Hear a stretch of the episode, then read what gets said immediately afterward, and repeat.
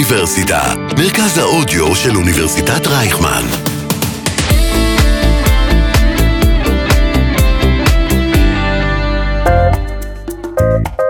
אקדמיקס, אקדמיה בגובה העיניים, עם קרן אסף. אלוהים, למה דווקא אני? אני מכולם? אנחנו שומעים כל הזמן אמרות כאלה של הבעת תסכול מעצם המחשבה שאנחנו לבד במערכה. ומנגד, צרת הרבים היא חצי נחמה.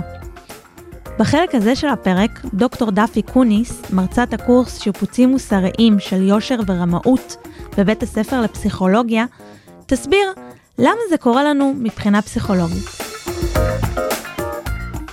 אנחנו כבר שנים יודעים שצרת רבים היא חצי נחמה. אבל בכל זאת עשית uh, מחקר על זה, וגילית גם דברים שאולי נתפסים פחות uh, טריוויאליים בתפיסות ששנים אנחנו יודעים. Uh, רוצה קצת uh, להרחיב על המחקר הזה? Uh, כן, בשמחה. Uh, זה בעצם המחקר דוקטורט שלי, uh, וזה התחיל בצורה יחסית פרוזאית מתוך בדיקת בחינות. באופן מפתיע.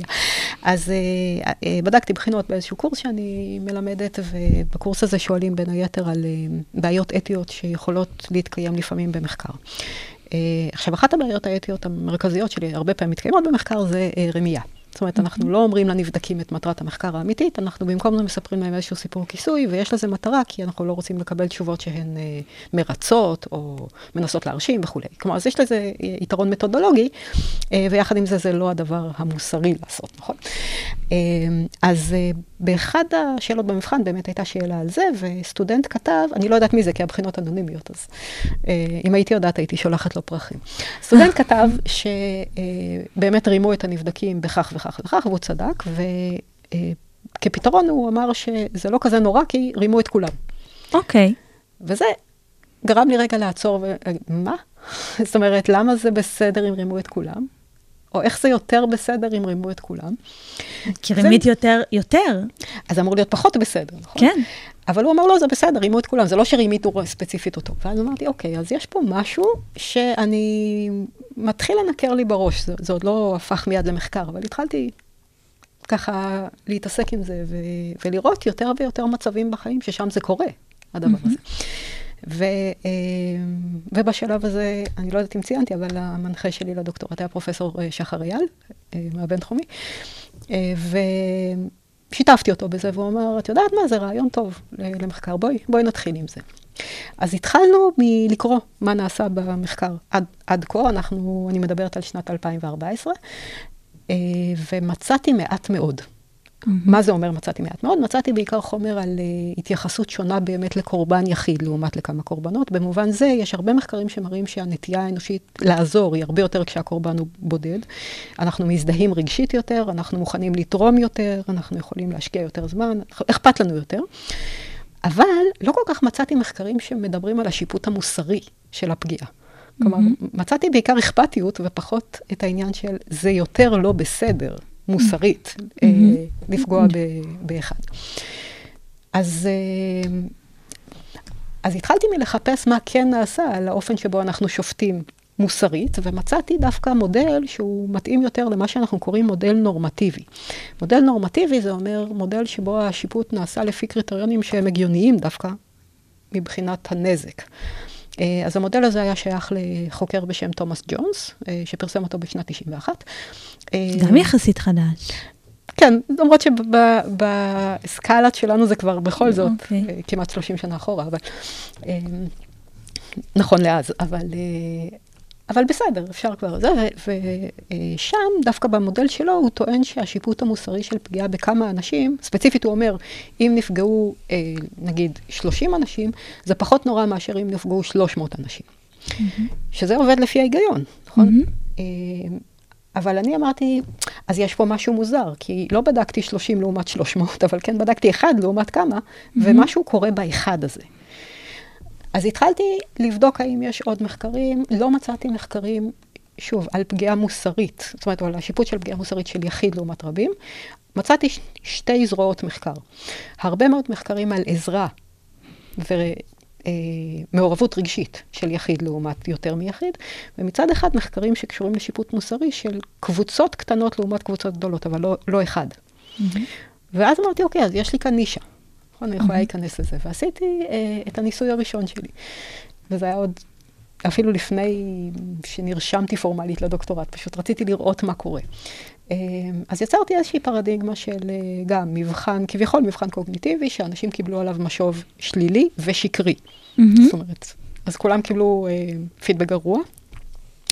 אה, ואחר כך, אה, לחלק מהאנשים, רנדומלית, לחלק מהאנשים נאמר שהמשוב הזה שקרי וכולם קיבלו את אותו משוב, ולחלק מהאנשים נאמר שהם ספציפית. Mm-hmm. זאת אומרת, הם ספציפית קיבלו משוב... אה, שיקרנו לך, ש... אתה הצלחת ואמרנו לך שנכשלת. כן, ואפילו אמרנו שהצלחנו, אבל אמרתי, שיקרנו לך, על סמך איזשהו, איזושהי מטלת פילר שהם עשו, זאת אומרת, על סמך הביצועים שלך.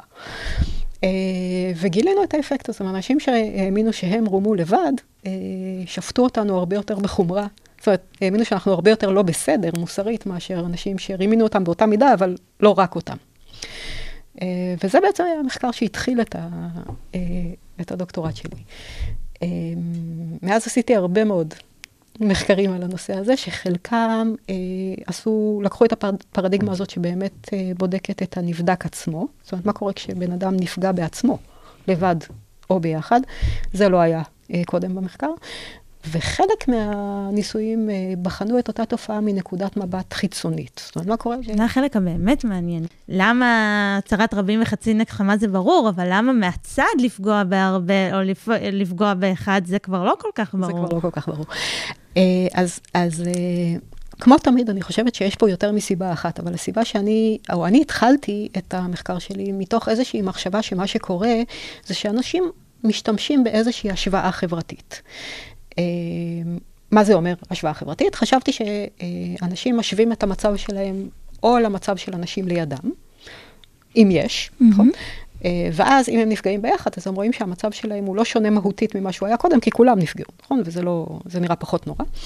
או אם אין אנשים ליד, למשל בתנאי שאנשים נפגעים לבד, אז הם משווים את המצב שלהם למצב הקודם שלהם. Mm-hmm. זאת אומרת, למה שהיה קודם, ואז יש פער מאוד גדול, יחסית, אה, וזה מה שגורם לשיפוט היותר חמור. בוא נגיד שהניסויים לא תומכים בהשערה הזאת. אוקיי. עשיתי כמה ניסויים וניסיתי לתפעל את הרעיון הזה של השוואה חברתית, זאת אומרת, ליצור מצב שנגיד יותר קל לעשות השוואה כזאת, יותר קשה לעשות השוואה כזאת. יש עם מי, אין עם מי, זה לא כל כך משנה. Mm-hmm. ואז עברתי לבחון כיוון אחר. אמרתי, יכול להיות שכשאנשים אה, נפגעים לבד, או רואים מישהו שנפגע לבד, הלבד הזה משמש איזשהו רמז הקשר. למה? אז כאן צריך להתחיל טיפה קודם. אנחנו יצורים סקרניים, אנחנו רוצים להבין את העולם. זאת אומרת, זה לא רק שאנחנו מסתכלים על מה קורה, אלא אנחנו גם מנסים להבין למה דברים קרו. ולפעמים לא כל כך ברור מתוך הסיטואציה. למה? זאת אומרת, לפעמים אנחנו יודעים, אבל לפעמים יש תנאי אי-ודאות. ואז אנחנו מחפשים רמזים הקשריים, רמזים סיטואציוניים, כדי לנסות להבין מתוכם מה בדיוק גרם לדבר הזה לקרות. אז אני חושבת זו הייתה השערה השנייה, שהעניין הזה של להיפגע לבד או לא לבד, עלול או עשוי לשמש רמז סיטואציוני בסיטואציות מסוימות. כלומר, כשאין רמזים אחרים. באיזה אופן? כשבן אדם אה, פגעו בו, רימו אותו. אגב, יש לי גם מחקר שלא נעשה על רמאות, אלא על סוג אחר של פגיעה, אבל האפקט משתחזר שם, אני תכף אספר mm-hmm. על זה. אבל כשבן אדם חווה פגיעה, והוא היחיד שחווה פגיעה, ואין לו מושג למה, זאת אומרת, זה לא שנתנו לו איזשהו רמז לגבי מה בדיוק גרם לפגיעה הזאת, אז הוא, עצם היותו בודד בסיטואציה הזאת, משמש עבורו איזושהי אה, אינדיקציה לזה שזה כנראה מכוון אישית כלפיו. וזה הדבר שגורם לו לשפוט יותר בחומרה. אה, אז למשל, באחד הניסויים, שה, בוא נגיד, אה, מאוחרים יותר שעשינו, אה, רצינו לעשות משהו שהוא יותר דומה למה שקורה בחיים, כי הרי בחיים לא אומרים לך שרימינו אותך לבד או ביחד, אתה מגלה את זה בעצמך באיזשהו שלב, ואז אתה חוטף את, ה, את המכה. אז, אז יצרנו איזושהי סיטואציה מעבדתית שאמורה פחות או יותר לעשות סימולציה של הדבר הזה. והסיטואציה הייתה מין מח, אה, משחק, משחק mm-hmm. אינטרנטי של כדור, מסירות כדור, ש... יש לו שני שלבים. בשלב הראשון זה שלב מה שאנחנו קוראים לו baseline, ששם המשחק מתנהל כמו שצריך. אז יש חמישה שחקנים, זה כמו דמויות אבטאר כאלה, mm-hmm. שנמצאים על מגרש, והם מוסרים אחד לשני את הכדור, והם יכולים גם לדבר, זאת אומרת, יש צ'אט שהם יכולים כאילו לכתוב מסרים אחד לשני, אז אומרים, תמסור, תמסור לפה, היי, אני פה, וכולי וכולי. בסדר, והמחקר הזה מוצג לנבדקים כמחקר שבוחן שיתוף פעולה באינטרנט, אז זה גם מתחבר טוב עם, ה, עם מה שקורה על המסך. ואחר כך הם מדרגים כל מיני אה, אלמנטים במשחק הזה, כמו למשל כמה זה נוח, כמה זה מעניין, זה, וכמה השחקנים שיחקו באופן הוגן. כמה זה... בשלב השני של המשחק זה השלב המעניין, כי שם יש את הפגיעה. יש שני תנאים, הנבדק לא יודע את זה, אבל הוא אה, משתייך לתנאי שבו או שהוא לבד או, ש, אה, או שלא. בתנאי שהוא לבד, באיזשהו שלב ב, בחלק השני של המשחק, מפסיקים למסור לו את הכדור. Mm-hmm. בלי הסבר.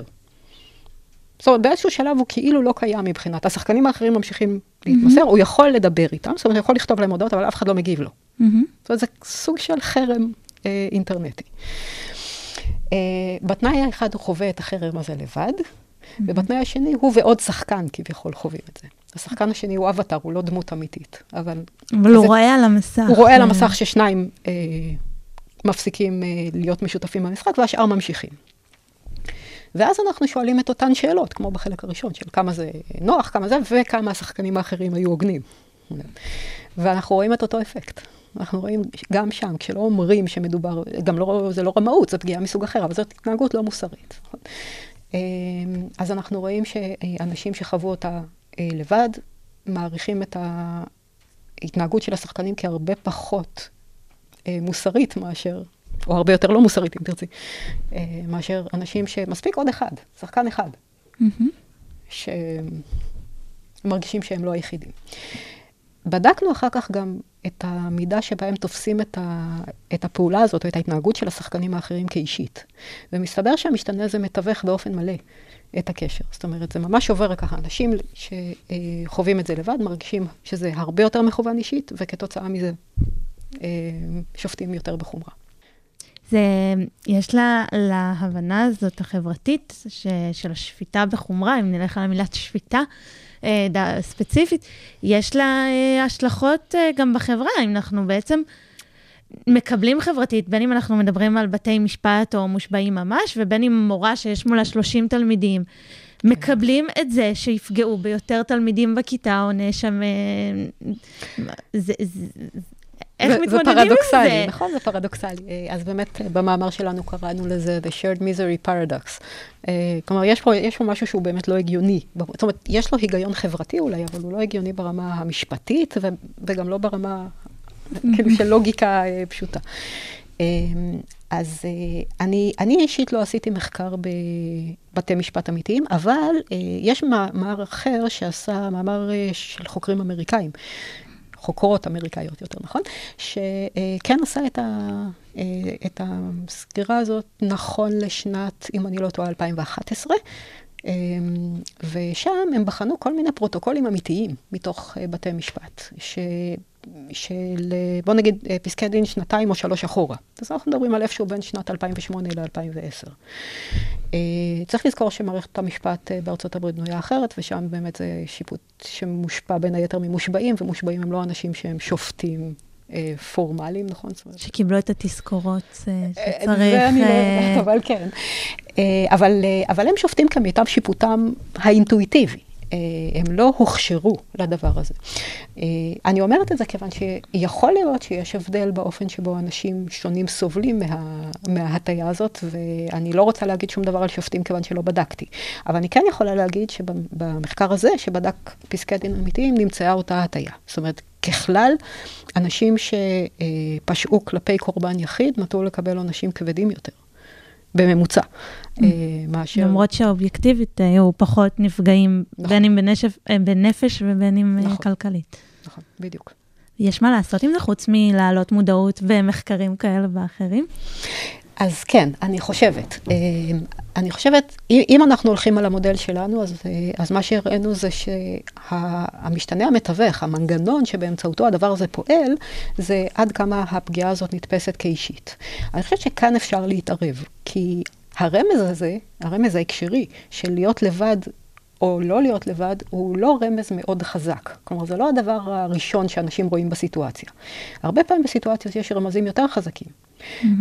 או דברים שהם בכלל לא רמזים, אלא נאמרים במפורש. אז למשל, בבתי משפט, במיוחד כשמדובר בעדות, נכון, אוסף של עדויות, של הרבה מאוד זה, אפשר לייצר מצב שבו אה, האנשים ששופטים נתקלים במידע שהוא הרבה יותר חזק מהלבד או הביחד הזה. Mm-hmm. אז שם דווקא, אני אישית הופתעתי שזה נמצא בפסקי דין אה, בארצות הברית, כי אני הייתי מצפה שדווקא בסיטואציה הזאת זה לא יהיה הרמז העיקרי שאנשים mm-hmm. אה, ייקחו מהסיטואציה.